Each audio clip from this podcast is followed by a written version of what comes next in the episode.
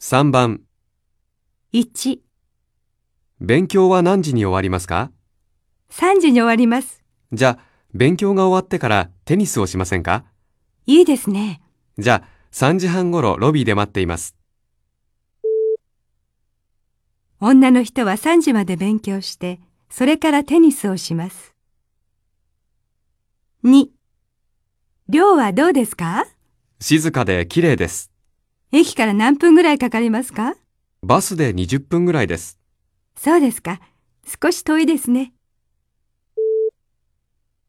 男の人の寮は駅から近くて静かで綺麗です。3. 旅行はどうでしたか疲れました。土曜日に広島を見て、日曜日に長崎へ行きました。そうですか。